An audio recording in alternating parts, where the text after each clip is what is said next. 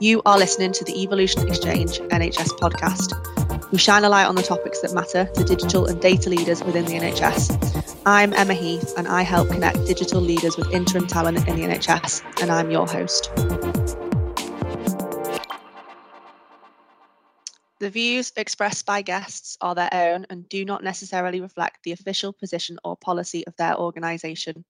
Okay, so welcome everybody to today's podcast, um, the first Yorkshire CIO series. Really, really excited to get this um, kicked off. And again, thank you uh, to all of you for giving up your time. I really appreciate it. Um, just a quick introduction. I know that you all know me already, but I'm Emma and I work on the NHS public sector team at Evolution Recruitment. We are a CCS framework supplier who deliver interim digital and tech talent into the NHS. Our purpose is that we are committed to helping people and NHS organisations realise their potential. There are three key parts to that. Firstly, our goal is to develop deep relationships with individuals, building trust to make doing business easier. Second to that, what we do is collaborate with NHS organisations, helping them build high performing digital teams and finally, how we do that is through curating and sharing insights into the ever evolving NHS and digital industry best practice, such as events like this podcast tonight. So that is me. Um, I'm just going to go around to Andy first because you're first on my screen. So if you could just introduce yourself. Yeah, hello there. I'm Andy Williams. I'm the uh, interim CDIO for Humber North Yorkshire uh, ICS. Uh, also at the moment for York and Scarborough Teaching Hospitals Trust and for Harrogate District. Teaching Hospitals Trust. Well, thank you very much, Andy. Chris, round to you next. Hi, um, I'm Chris Reynolds. I'm the Chief Information Officer of Tees, Esk and Wear Valley NHS Foundation Trust. We provide mental health services across, guess what, Tees, Esk and Wear Valley. Thank you, Chris. Um, Simon, round to you next. Uh, good afternoon, everybody. I'm Simon Marsh. I'm the Chief Information Officer for Yorkshire Ambulance Service. Thank you very much, Simon. And Lee, last but not least. Thanks, Emma. So, yeah, I'm Lee Rickles. I'm the Chief Information Officer at Humber Teaching NHS Foundation Trust. Uh, multi-specialist provider, we do mental health, community, primary care, um, basically just everything but acute. Uh, I'm also the Programme Director for the Yorkshire Humber Care Record as well. Fab, thank you very much, everybody. Um, so we're going to just dive straight into the questions, I think. Um, thank you again for sending them over. Really great um, set of questions. So we've got seven in total. We'll try our best to get through all of them, um, but we'll we'll we'll do our best. So first question we're going to kick things off with is um, what strategies, techniques, and methods have you used to increase the diversity in your teams, and what benefits have you seen from this? So Andy, I'm going to come round to you first for your thoughts on this one. Yeah, thank you, uh, Emma. And, and it's, it's, a great question, isn't it? You know, the issue of, of diversity in our teams is is is huge, uh, and and we'd like to uh, improve that diversity wherever we possibly can. Um, and for me, it, it's about making sure that that's done organically uh, and in a way that that makes sense rather than a forced way. Um, but uh, you know, by by keeping opportunities open, by uh, making advertising channels through recruitment you know, open and fair and honest, uh, to to encourage uh, anyone uh, with the right skills and abilities to, you know, apply for roles uh, and to promote from within wherever possible as as well. So. Uh, you know, as as as a uh, an interim, uh, you know, I still have a, a, huge responsibility to to develop the teams that I'm working with for however however long I'm working with them, and you know, it, it's it's about trying to identify the talent and encourage that talent to grow uh, within the organizations as, as much as possible. Uh, I think we, we've got a long way to go in terms of opening up our channels, uh, in terms of you know spreading the reach uh, to to areas where uh, you know currently people may not experience uh, or or have the opportunity to you know reach into the NHS certainly in terms of the opportunities that are available. So you know wider promotion, wider advertising uh, using a, a, fuller spread of uh, channels, hopefully we'll see that organically grow uh, into a, uh, a, much more diverse workforce. Thank you very much, Andy. Um, Chris, we'll come round to you next on this one. So um, I think there's there's several bits to this, aren't there? So I think as a kind of as a leader within this space or a manager, um, I think there's a lot about your informal networks and encouraging people um, informally, if you like, reaching out to people who you know who are talented and making sure that they're thinking of these types of roles, whatever type of roles it may be that are in their, their, their remit. Um, I think there's something about trying to make sure that people recognize their skills and abilities. Um, so I've often found with colleagues who are in more junior roles who are talented and working hard that they sometimes don't think of themselves because they look at it and go, um, so, you know, you're a middle-aged white man, I've got nothing to do with you, um, which is, you know, fair enough. Um, but also they're not seeing their own talents, I suppose, through that lens. And so, you know, I do, I've done things in the past where, you know, you, nominate people for national awards. Um, Ella Worsdale, Rick Brown were two of my successes who, who, who got national awards. Now, it's not really the national award bit, it's the nomination, you're doing good work. Why don't you put yourself forward conversation that's really important, I think. Um, and then it's just using, I guess, trying to create a network that is not like the old boys club, but is an informal network. Yeah, um, that is getting people to think of those themselves in that space and not relying, for instance, I guess on, you know, I don't know, um, our old networks. and if you like, I mean, I've got a network of people who look like me, but I don't really want that network to be supporting us in the future. So it's always, uh, I think, as a, a thing for, for us as digital leaders to get into and, and really spot talent and nurture it. Thank you very much, Chris. Simon, round to you. Yeah, I would agree with both Andy and Chris. I think the the um, I mean the, it's difficult within the NHS sometimes because you know we're we're forced, and I use those words in inverted commas, to use NHS jobs uh, primarily to look for, for staff until NHS jobs uh, proves um, that we can't actually recruit the people that we want. And not a lot of people necessarily understand that from a technical point of view, that NHS jobs also includes a lot of the uh, technical resource that we want. Um, and, you know, we, we've recently used a graduate um, trainee scheme from NHS England. That's been very successful um, for us, uh, bringing in people from a, a, quite a diverse background. To, to be honest with you, and I think I think as we as we start to expand, and I know some of the other questions are probably going to talk about, you know, how do we get inclusivity within uh, a more diverse um, um, population? Um, the ability to recruit people from um, from from populations that we wouldn't necessarily normally recruit from is going to be essential to us to be able to reach out to those individuals when we start to look at how do we do uh, digital inclusion to to those people um, and you know we have to open up all those informal channels we have to use the instagrams we have to use the things that we as older people don't necessarily use today to be able to reach out to those individuals at the younger generation that actually we're trying to encourage to come into the workforce. Thank you, Simon. And then Lee, round to you. Yeah, thanks, Emma. And, and uh, not not that I should reflect on here, but we have we have got four white male and stale people here, so we probably aren't. You speak for yourself, Lee Rickles. but uh, from my experience, I really aren't the expert on this. You know, I am in that privileged group of I'm a senior manager, white in the NHS. Most of my hints and techniques come from talking to my other peers. We in our clinical teams, we have a a, a wider diversity from an ethnicity and an experience point of view.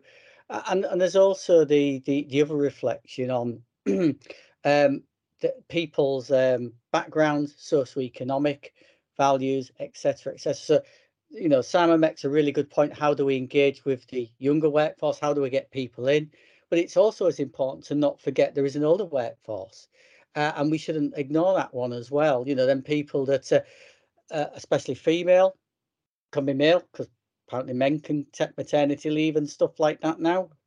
This shows you how old I am and how probably non PC. But it, it's thinking outside the box. It's not trying to try and get people to fit into your view of the world. It's probably my take home.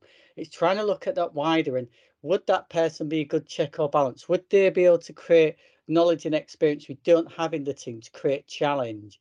Because what we want is that discussion and challenging conversation and understanding that if I really want to understand how, I don't know, in, in Hull, we've got quite a big Eastern European population.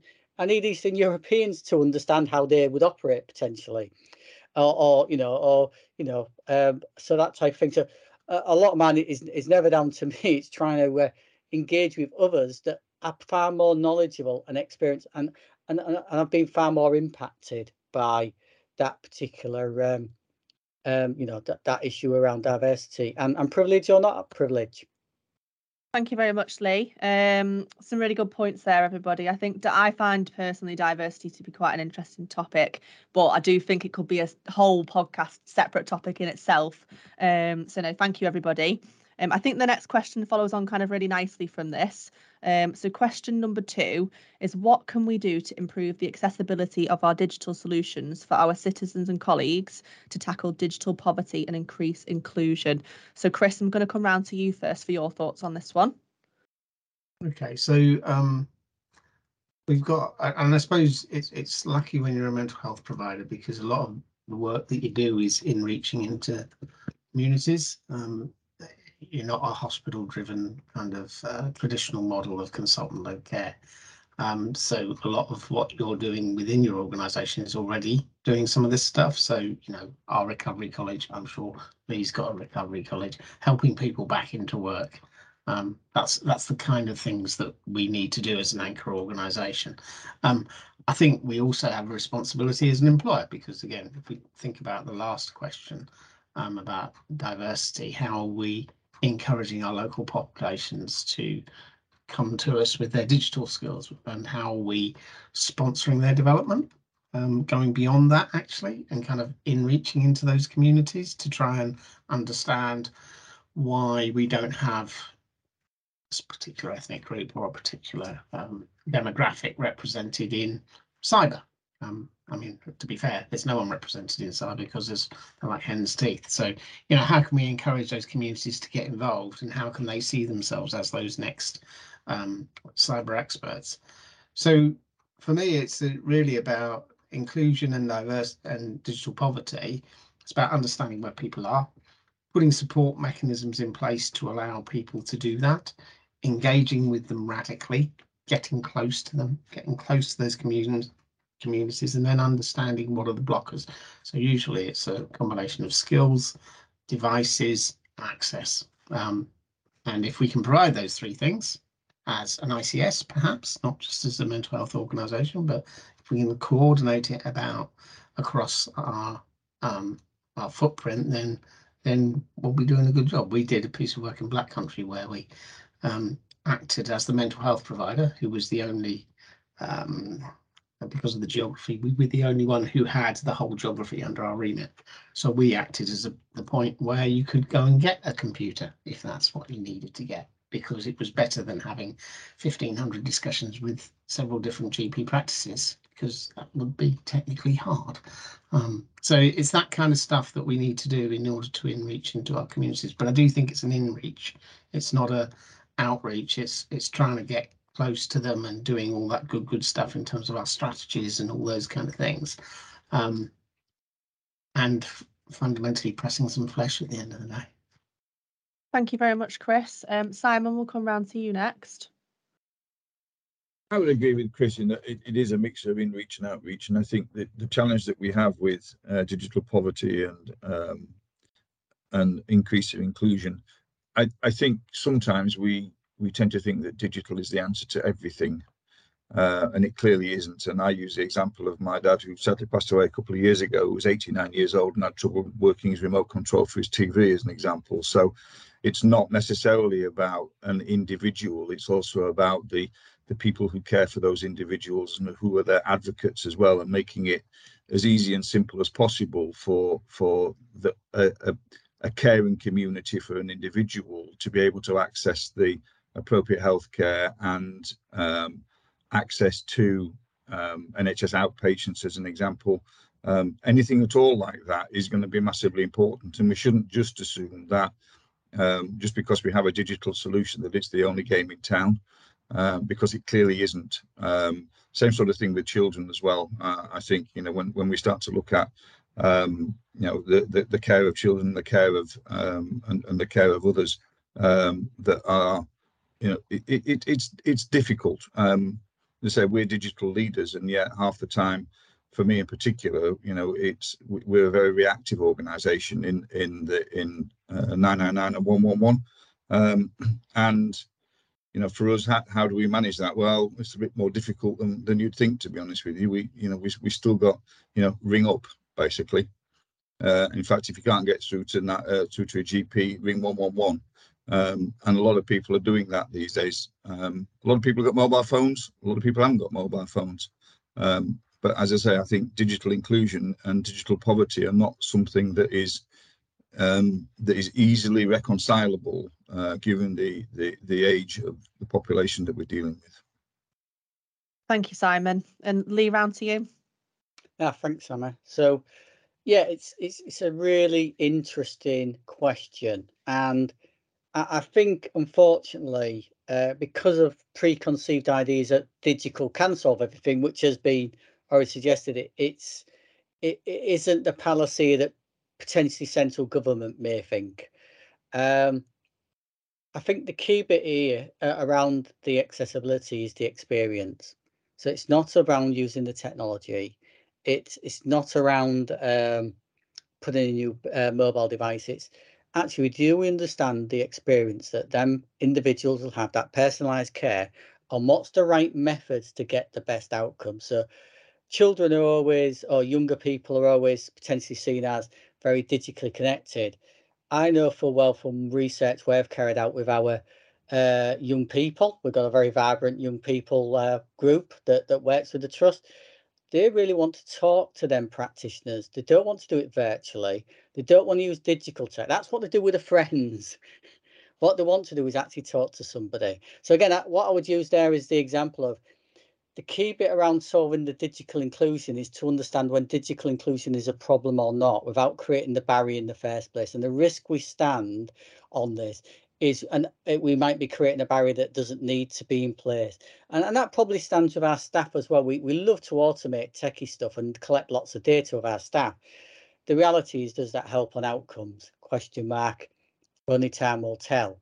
Uh, but it's very frustrating for our clinical staff that spend more time doing that type of thing. So I, I would say the focus probably needs to be more experience more understanding of the needs and then the right tools. Uh, and and that that could be digital to be honest, it could be the neighbour just knocking on the door because you just need the neighbour as part of one of the health navigator initiatives to just make sure that little Millie's okay. Rather than having a super IoT solution that's cost an arm and a leg, but you still can't have a conversation with the IoT device, but you can have a conversation with your neighbour. So thank you, Lee. And then Andy, on to you. Yeah, thank you. And, and yeah, going last on any question, you, you're left wondering, well, what what else is there to say? Because uh, you know, completely agree with the colleagues. I think I think the element that that, that you know I, am always interested in around in inclusion and, and digital poverty is is the education piece, uh, and just making sure that um, yeah, we, we do help people understand you know what it is that is out there to use and and, and educate them in terms of how to use it. Uh, I think we, we have a tendency to to overcomplicate our language around uh, around digital solutions and also our designs.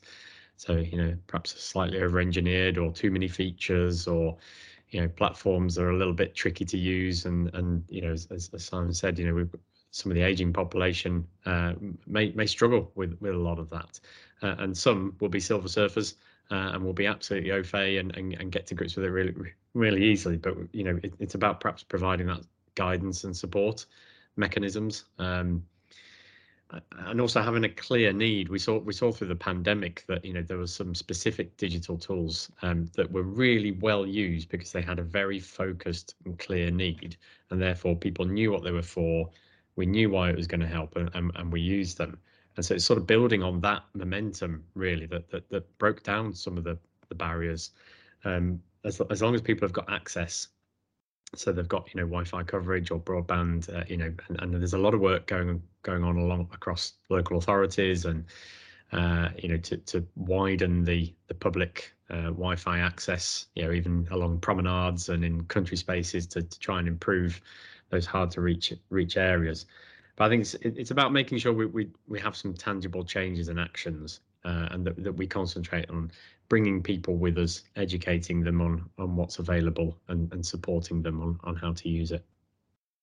Thank you very much, Andy, for rounding that one off. Um, again, some really good points. Um, so moving on to question three, which I think is quite an interesting one. Um, so question three is, how does a CIO balance the requirement to keep the basics working and creating an environment of innovation and change? So Simon, I'm going to come round to you first on this one. Well, that is the $64 million question, isn't it? Um, I mean, certainly for YAS, we work in a in a highly resilient environment um, with and with a small but um, key component of suppliers, the likes of BT and Vodafone and Virgin Media, as an example. So um, we are nothing. We, we we we cannot exist without our technology stack. So uh, whether that's um, whether that's the broadband connectivity between our different operational sites uh, or the telephony infrastructure uh, coming in or even the voice communications and, and the mobile communications out to our ambulances as an example. So we spend um, we spend a very large amount of time and money on making sure that all of our equipment is uh, up to date, is cyber secure. Uh, we replace and replenish on a very regular basis, um, which when I worked as a trust uh, CIO, I was exceptionally jealous of, I must admit. But you know, it, it, it is you know we, we we do not exist without technology as Yorkshire Ambulance Service, and so our primary goal and objective is to maintain that 99.99% availability um, uh, for all of our systems and all of our infrastructure. That said, um, you know, we are a fairly well advanced um, organization as far as um, as innovation uh, is concerned. We, we've got our own EPR, um, which we continue to um, to develop uh, as and when uh, required for the needs of the organisation, also for the needs of NHS England, etc. Um, but to be honest with you, when there's an incident that happens, uh, even in our data warehouse as an example, if there's an incident that happens uh, on our operational stack, we we basically um, down tools on what we're doing from an innovation point of view and um, and, and start working to resolve that issue. Um, that does cause quite a lot of angst and concern amongst our uh, staff. I must admit they they really don't like the uh, competing priorities and the uh, urgent needs on a Tuesday afternoon when something happens. As an example, oh, it is Tuesday afternoon. We best be careful about that. But the urgent needs on a Tuesday afternoon when when one of our systems goes down, and the fact that they have to so basically down tools on that new sexy thing that they're developing, and and they have to get to grips with uh, just fixing the things that are, are, are that have just gone wrong. So it, it is a delicate balancing act. Um, as I said, I, I, can't I can't reiterate enough about the fact that that that for YAS, for our 111, our 999 service and our PTS service, without that resilient technical infrastructure working properly, um, we just don't operate. Thank you, Simon. Um, Lee, we'll come round to you next. Thank you. So I I don't think the CIO is the important bit in that conversation. I think the bit in that conversation is how, as part of the board, part of the management team, part of the organisation, how do you make sure that the organisation can still operate? You're only part of the piece, but how do we then link that to the organisation vision and value to understand where that sits? Now, whether you're a CIO or something else, you've got to sort of balance the the cost against the benefits against the risks and to some degree, they're all the levers that would be used to say, actually, uh, you know, the, the example would be, I don't know, PCs are fine now, but if we don't plan on a, a rolling replacement program to replace PCs, laptops, infrastructure, etc., etc., we're, we're gonna we're gonna end up with some big problems because we're not going to be secure. But to the same degree, we need a vision of: do we always want to be on premise, or do we want to go to cloud? And then if we're going to go to the cloud, how we're going to use AI because we're going to sweat some of the assets as well. So I suppose that that's a very techie solution, a very techie view um, of the world. From from a more simple view, it's it's a bit like in the 1900s. You know, farriers, people who put shoes on horses, probably never thought there was a problem. There was booming. They had loads of business. How many of them farriers got their heads around cars were coming and I need to do something else? And I think that's the key bit of putting it in that perspective that uh, how do you then convert that conversation or that example into if we don't have a vision, if we don't have how we're going to use some of this technology in the future and uh, re- remove them uh, the longer term opportunities to balance workload against them current risks. Uh, you know, to be honest, as digital leaders, we're not doing our jobs. So it's not an easy one, and you're competing with all your other partners. And, and I'm saying competing, what I should be saying is really complementing and working together to come up with the best outcome. But you know, you've got to try and work on the, you know, like the, the, the three horizons mode. We've got you've got to be looking at the long term as well as the short term and the medium term. Again, if you're only on the short term, you're a brilliant farrier, but there won't be there'll only be one horse a year to shoe, uh, and that that's the real risk we probably uh, would sit on. So, uh, thank you, Lee. Um, Andy, we'll come round to you next. Lee, your uh, analogies are always fabulous. where, do, where do we go from there? I mean, the opposite of the farrier is, you know, sort of the moonshot, isn't it? You know, how do you balance the basics with the beyond? Well, you know, if we hadn't uh, dared to try and get to the moon, uh, then you know we wouldn't have some of the technologies perhaps, you know, that that we have now. But I guess as a CIO, uh, you've got to balance that responsibility to the board and the colleagues that work in the organisations and, and the patients to keep a a really safe and secure set of systems that are being increasingly relied upon uh, and more and more every day as, as we move uh, you know inexorably away from paper onto more digital systems. So it's it's getting that um, level of digital maturity in place in the organization with the infrastructure and the solutions and the applications so that you can really have a firm footing to then move on towards you know making more use of the information uh, making more use of, of automation and, and some of the you know the pinnacles around you know reality uh, augmentation and, and virtual. But you, you know there are pockets of that great innovation and beyond thinking but the, the, it's difficult to scale them and to really make use of them if you haven't got a stable infrastructure and an application layer underneath. Um, as, as as a leader i guess you, know, you you try and balance your time between the transactional to keep a bit of rigor and rhythm going and the transformational to, to stretch people's minds and to, to have a vision in place and to say, well, this is where we're going. Let's just try and get there in an orderly fashion. So yeah, uh, just just trying to have that that those basics of uh, of maturity in place so that you can really launch yourself towards that that moonshot if you can. Thank you very much, Andy. And Then Chris, round to you, last but not least. um, so yeah, when I read this question, actually, I took a kind it, it spoke to me about staffing actually, and staffing specifically in IT and BI and all these departments. And if you read the question almost from a, if you read that question, went, how does a chief executive or a clinical leader do the same thing? I think what they'd say is it's all about your staff. Um, and I think what they do that we have consistently not done very well in the NHS is that emphasis of professional development. Um, you can't be a nurse, you can't be a doctor unless you are regularly up to date. And that's where, and that creates both getting the basics right, but it also creates the time and the space for you to look at innovation and change. And I think that's one of the things that I would say that we don't do well enough is because we don't allow our staff to have that space. And and I'm not saying it's in every department, but often in IT departments, it is very much get your head down, get through your call queues, do this, do this, do this. Oh, and there's a project we want you to do over here. Um, yeah, and uh, you know that, and that leads to burnout and stress and all those kind of things. But I think the proper way to engage with staff is to emphasise their professional development so much more than we we have done in the past, um, and to get them and to take them on that journey that professional development journey because then they'll understand and they'll be able to give us all the great ideas that they're going to have. Because you know we go back to we're four white blokes sat around. We're not going to have brilliant ideas about how to engage with young people. We're just really not.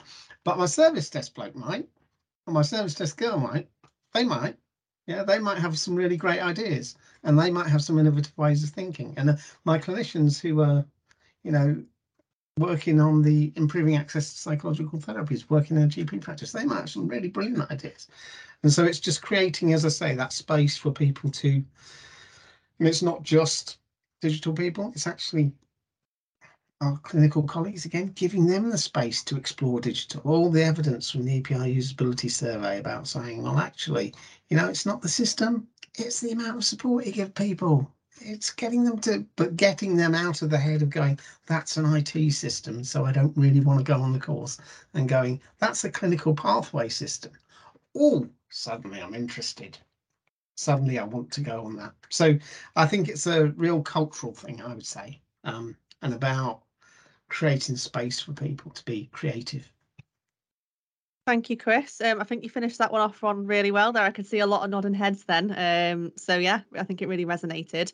Kind of following on from that question then, um, the next question again follows nicely. So question number four, I think we're on, um, was should a CIO be professionally qualified to carry out their role? Um, so Lee, I'm going to come round to you first on this one.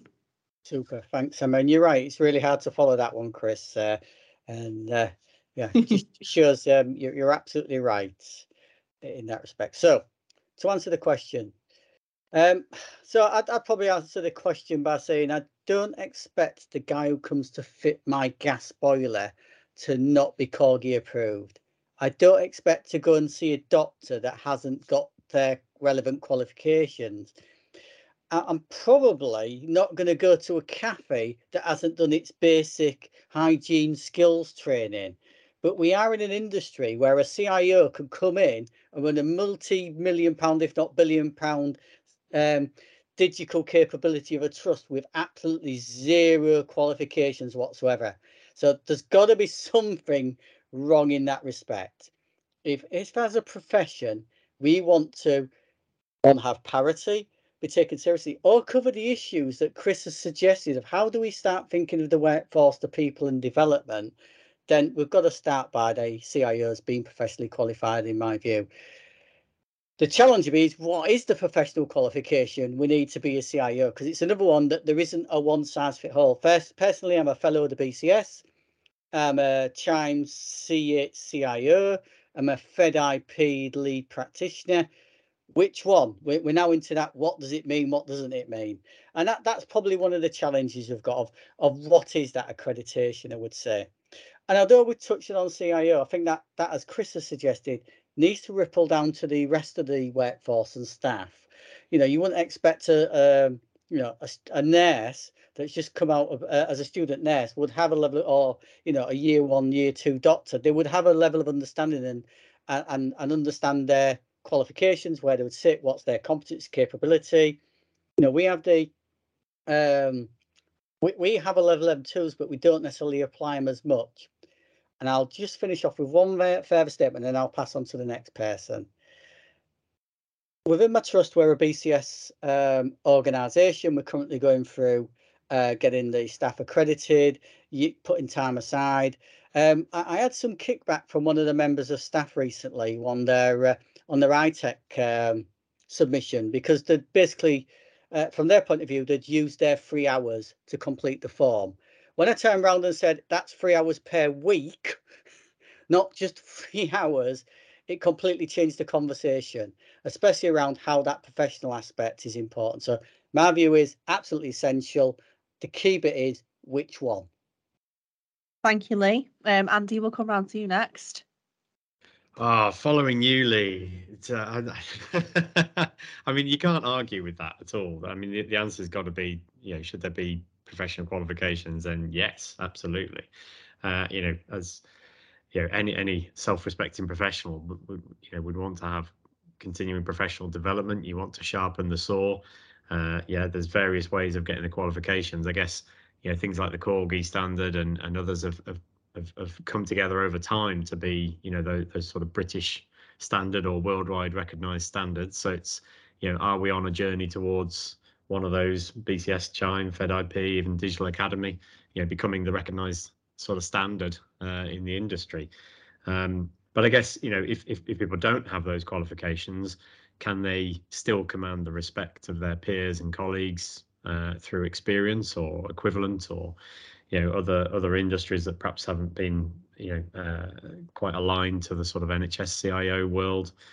Uh, and and you know it comes down to having some integrity and, and that level of sort of ability to be able to to carry out the role. But uh, yeah, uh, undeniably so. There should be uh, you know good qualified people acting as CIOs, and uh, yeah, hopefully that will increase over time. Thank you, Andy. Um, Chris, what's your perspective on this one? So I think you we all violently agree on this one, don't we? Um, I think what what's interesting to just note and give ourselves a bit of a breather on is we are a very young profession. Um, unlike our doctoring accountancy colleagues um, who've been around for a while and kicked the tires on their profession uh, over hundreds of years, um, nurses as well.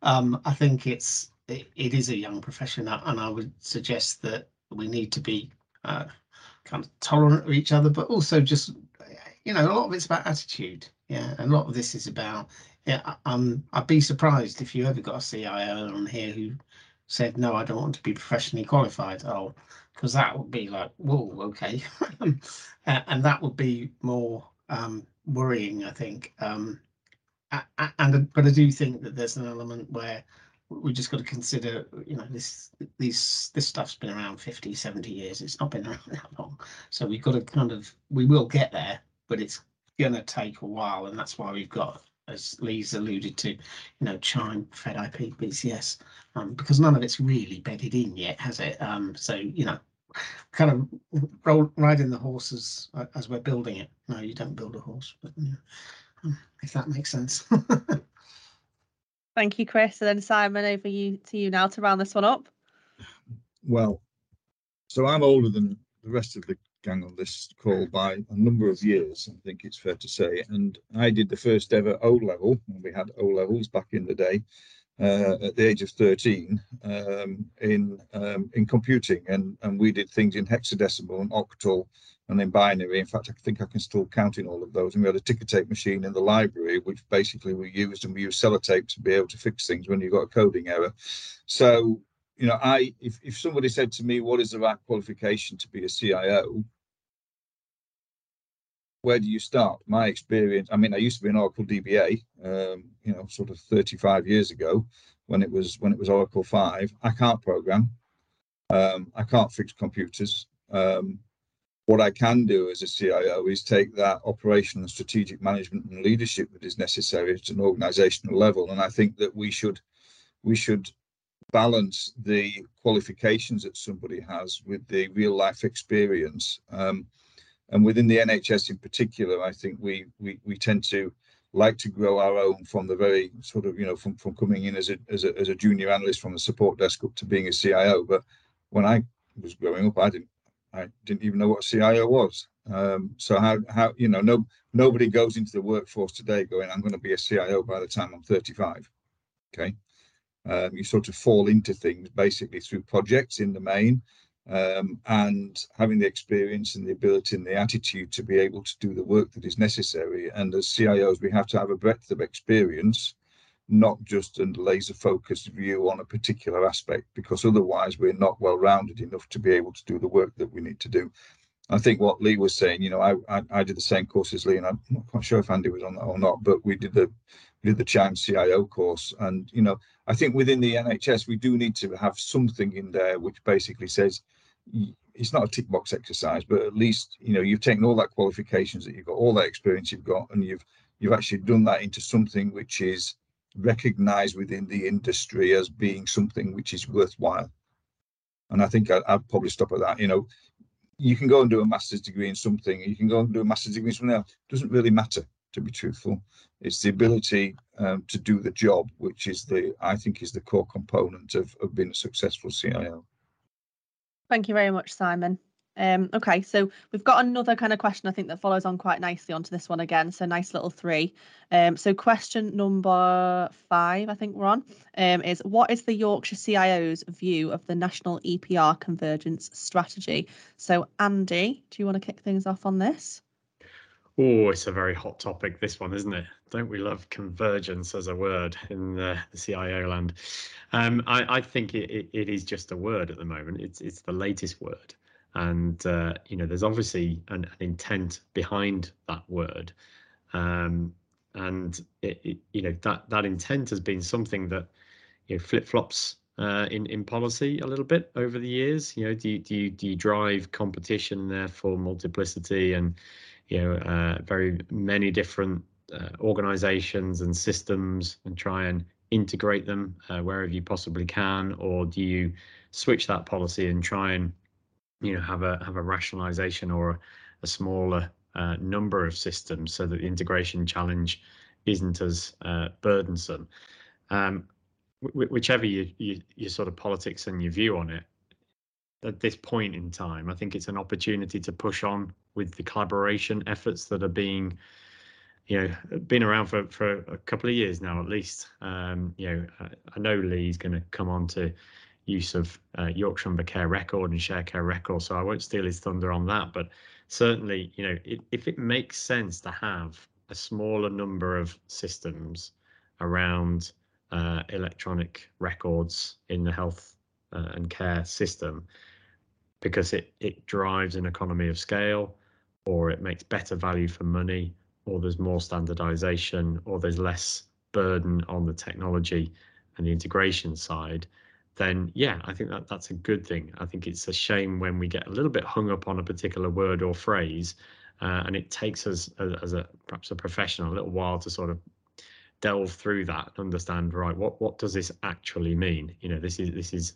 uh, you know the latest policy and the latest word to use um, but i think for for yorkshire you know there's a lot of collaboration going on already uh, and and convergence of systems you know is, is being planned through sensible conversations about what systems we need to support our uh, clinical and care professionals to do the job they they need to do to care for our patients Thank you, Andy. Um, Chris, will come round to you next.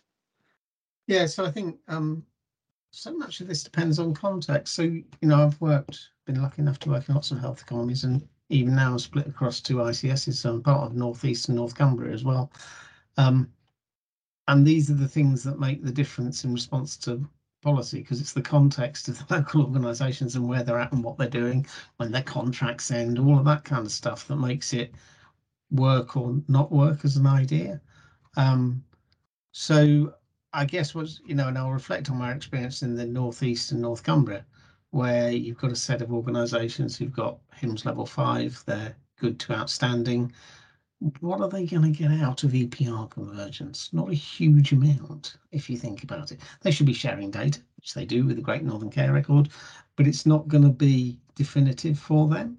Um, I, I think in Yorkshire, specifically from what I've seen of RICS uh, that we're talking about here, is that it's probably more helpful um, than actually a hindrance at the moment. Um, we've got a set of organisations who who want to get on that journey together, so actually it all works. Um, and I, I, think that that's a credit, as Andy and Lee, I mean, who've been around a lot longer than I have, it's a credit to their collaborative purpose, actually, um, and, and how they've managed to um, thread that particular needle. Not that it's completely threaded yet, but um, so so generally, I think it's um, you know it, it, does depend on context. I would say as a mental health provider, um, I mean, as an ICS provider, I'd go. Well, I'd like convergence on my shared care records, please, because I'm split across two.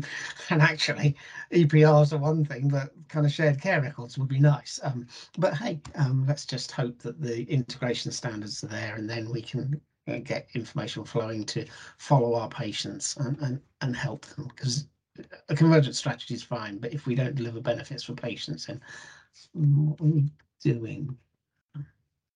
Thank you, Chris. Simon, round to you. I can see you nodding your head a little bit there.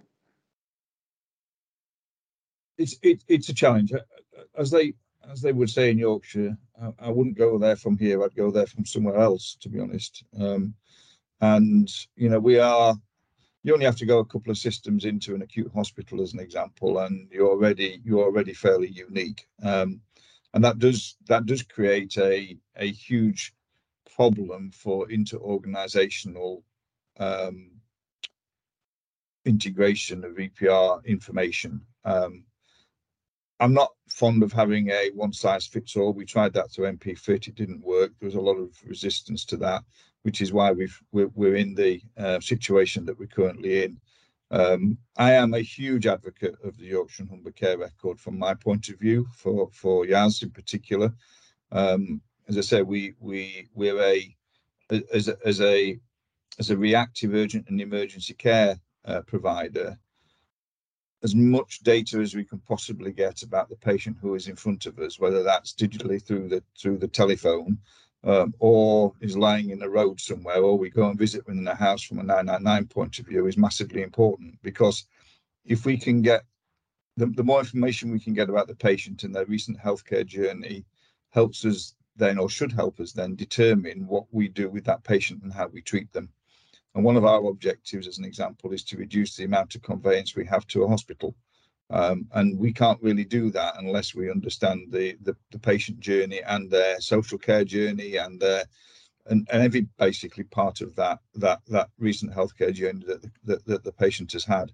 Um, so, so I, I think for me it's around data standards. Um, it's around data sharing properly. A lot of our suppliers, unfortunately, aren't in that space. They, when you say we, we want you to do, uh, we, we want you to have some FHIR records, let's say that's really great, but we've got an extra module that will do that for you that we can sell you for X hundreds of thousands of pounds.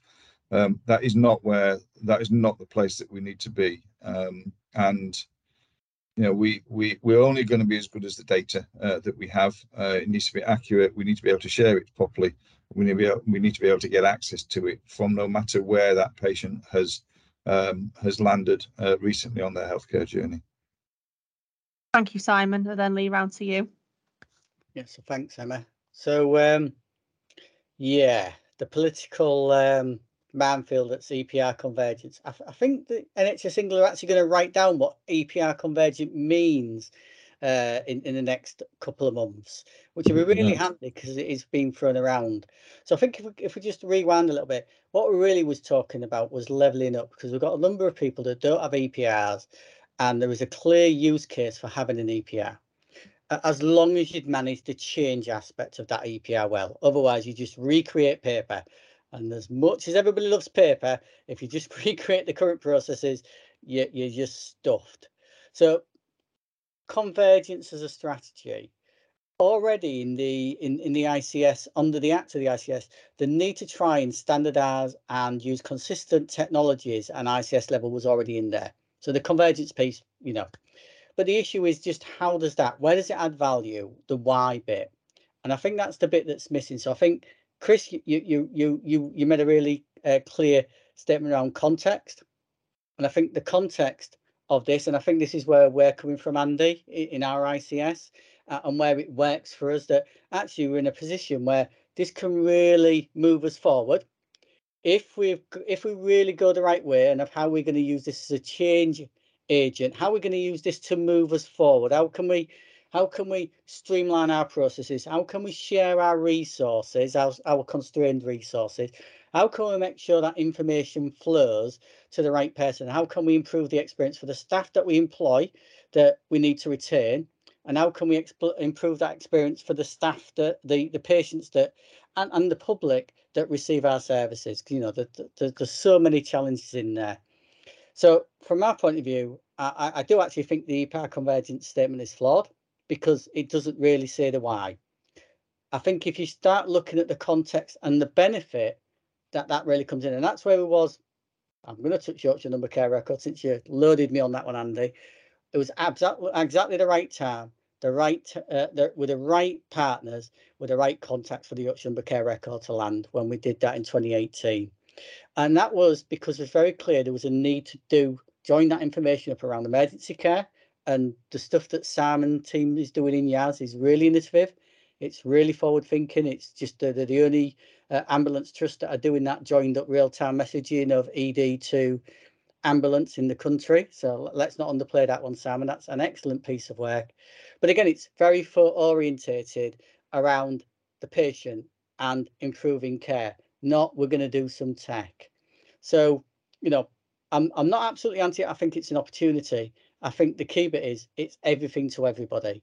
And I think that that's where we just need to be uh, get get a little bit more uh, focus. Because again, that's just vendor com- convergence. You could have data convergence, which is shared care records and other information. Standard convergence is essential. You know, what's the way of solving the standards? Well, we've got 10 standards. Let's create a new overarching standard. We now have 11 standards. Uh, so, so it's that type of thing. Thank you, Lee. Um, okay, we're on to the final couple of questions now. Um, so, question number six is How do we continue to create and develop, deliver an environment that is attractive to technologists? So, Chris, we're going to come round to you first on this one. Okay, so um, luckily I went to a conference um, not so long ago, and the Bupa CIO from Bupa answered this question for us. Um, so um, she'd done some research. I don't know how she'd done it. I don't know where it came from. Um, but she said the younger generation looking for three things: social value, radical flexibility, and a critical mass of expertise. So I think social value we've got nailed. I don't think I don't, I, it's it's like brand awareness. I think we've got that one. We're okay there. Um, I think radical flexibility. So as a good quality employer, um, work-life balance, you know, I'd be happy if I was hiring someone if they said, well, I want to, I mean, I currently work a four-day week, long hours. Um, that works for me. That helps me keep sane. Um, if a, a, a, youngster wanted to do that and go surfing off the northeast coast, then absolutely fine. Why not? Um, if they want to do that kind of lifestyle. Um, I think one of the areas we sometimes fail is critical mass of expertise. So if I was a cybersecurity apprentice, um, I think our traditional approach would have been to go, oh, come into our organization, work with our infrastructure manager, and they'll it'll be fine. Um, which is probably not what they want. What they want wanted want is that kind of wraparound of lots of experts. Um, and I think, you know, in the past, and, and where I'd like to get to is to have teams of people for these people to fit into so that they can be developed. I think there's also an element which is probably a bit of a challenge, is I'm increasingly of the opinion that we we need to be looking to retain people, obviously, looking to recruit them, but also I don't think younger generations are looking for jobs for life. I think they're looking for a few years. Um, I think we should be comfortable with that. I think we should be always on a continual process of uh, recruitment. We should be reaching out to uh, partners like uh, some of the social enterprises like Caps Lock, who are a, a, a third party who effectively deliver uh, cybersecurity courses to anybody. 26 weeks, you go to them, BT use them, and you get loads of people to come and do cyber for you. Fantastic. That's the kind of stuff we need to do in collaboration as a health economy, I think, because that will really make a difference to people. Um, so yeah, radical flexibility, social value, critical mass of expertise. That's the hard one. I think that's the really hard one of those three that um, we might struggle with. Thanks for kicking that one off, Chris. Um, Simon, round to you. Yeah, I would agree with Chris. You have to have a sense of purpose really about what you're doing. As you know, we in the NHS we we we don't pay um, the amount of money that is available um, within uh, the private sector. Um, we have trouble attracting people to technology because again as i said earlier they they're, they're not necessarily using nhs jobs to find you know if you're a cybersecurity engineer as an example you don't think oh well and, and you're working in private sector you don't think oh i'll go and look on nhs jobs for my next role you contact an agency um, which is where half the problem comes with and some of the roles that we that, that we are trying to recruit to and everybody is trying to recruit to i think is um, are, are very technical in nature. They have to be. Uh, you have to come with experience, um, and we have to create the right message for people. And it is about those those values of of of working with people, working with dedicated staff, uh, and we have to put the patient at the centre of it all. And those social values, I think, are massively important. We we used to get hung up about the fact that you know you used to have to come into work every day and you you had to you know live within a certain radius of the place where you were working particularly if you were on call etc um, certainly i think that that there is a mentality change now that's gone on as a result of covid and the ability to work remotely that a lot of you know we we, we shouldn't be hung up on that anymore uh, we should be able to recruit the best people using the organization uh, and the values of, of the organization as, as the main driver for recruitment um, and we should desperately, desperately, desperately try to retain the staff that we've already got. And rather than have conversations about why are you leaving, it's about what can I do to make you stay. Um, because retention is re retention is far easier than uh, recruiting new staff, uh, given the uh, processes and governance that we have to go through internally within the NHS. Um, I also think that we need to work more collaboratively, more collaboratively and closely with universities on a very regular basis um, as a as a collective rather than individual organisations to to try and do that um, that year in business as an example um, that that people on sandwich year courses do. I was very successful when I was at Doncaster of, of recruiting some people in there. They helped me create my EPR. Um, and they didn't know diddly squat about anything, to be honest with you, when they came into the organisation at the end of that year. They went away learning how to apply those skills that they'd got uh, internally within the organisation, and they had products and services that they were integral to developing, which was a massive part of their portfolio as they went forward to complete their final year. Thank you, Simon. Um, Lee, round to you. Thanks. So, um, I think Chris and Sa- and Simon have given some very good answers. So I'm, I'm just going to focus on one area, to be honest, which is to understand what's attractive to technologists. We need to actually engage and be in the middle of technologists, and and that's not necessarily from the point of view of the people in the NHS that are already in the the branded system. It's to understand them bright young things uh, un- understand SMEs or businesses uh, and what's making them tick. And some of the points that have already been made are, are really valid. But again, there, there is there is that bit of actually speaking their language, understanding what what makes them work. So, for instance, my Yorkshire Humber Care Record team are based in um, uh, the Centre for Digital Innovation in Hull. Uh, there's there's also one at Northallerton as well. We don't travel that far. God, that that that's like uh, in these days of COVID, we'd do that on a Teams meeting now, wouldn't we? Um, but the difference there is I've based a digital team with our big range of digital vendors, SME. Effectively, it's a bit of a geeks gym for techies, but that gives a completely conversation when you're talking to these people to get a view of how they tick and what's of interest. So the, the suggestion that we can only recruit by NHS jobs, I don't use NHS jobs. I use other solutions. Stuff that if it don't work, then don't use it. Maybe my HR people are more sympathetic to that uh, than, other HR departments. But uh, you know, the NHS is not seen as a big tech employer. That that's an obvious one when you go and talk to some of these technology, the, the, the these people, um, uh, what you might class as technologies, and it's a very wide term as well. Uh, you know, are we talking data scientist or are we talking coder or are we talking cyber experts? It's, it's a really broad piece. So, uh, so yeah, my, my simple answer is just trying to get to understand and walk in their shoes, have that beer with them on Friday, albeit I can't have the beer because I'm part of the NHS and I'm employed on Friday, so it's just a coffee for me. But they all have a beer on a Friday afternoon. Thank you, Lee. Um, Andy, we'll come round to you to finish this one off. Um, unfortunately, yeah, I don't think we'll have time to come round to the very last question. So over to you. Oh, so I get the final word. Yeah. Oh, that's great.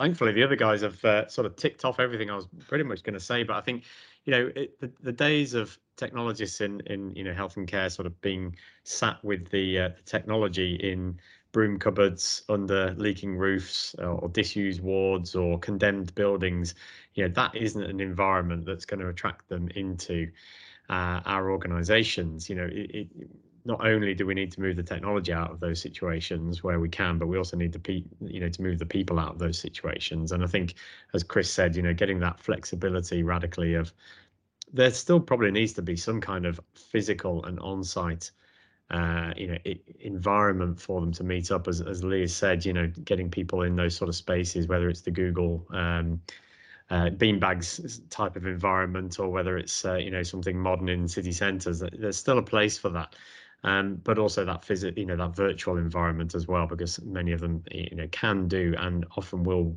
you know, work in a much more productive way from wherever they feel comfortable, uh, like a lot of us. But I think uh, the other element just to, to talk about is around making sure we know what skills we need from technologists and at what level of organization. You know, there's a lot of skills that are perceived high cost uh, and I say that in comparison to you know sort of um, perceived value and, and, and, salary levels for uh, clinicians and care workers. Uh, but the you know technology world commands uh, very high salaries in, in many other industries, and so you know what skills can we uh, do we need at organisation level, uh, maybe at place or neighbourhood level to to sort of collaborate, and then you know across geographies such as ICS, so that we make the best value for those high skills and those high high salaries that uh, those skills command. Thank you very much, Andy. Well, I'd just like to say a massive thank you to everybody. Um, I really appreciate your time. Um, I hope you've enjoyed the podcast um, and you've taken something away from today's discussion, um, hopefully, as well as our future listeners. So, yeah, just massive thank you.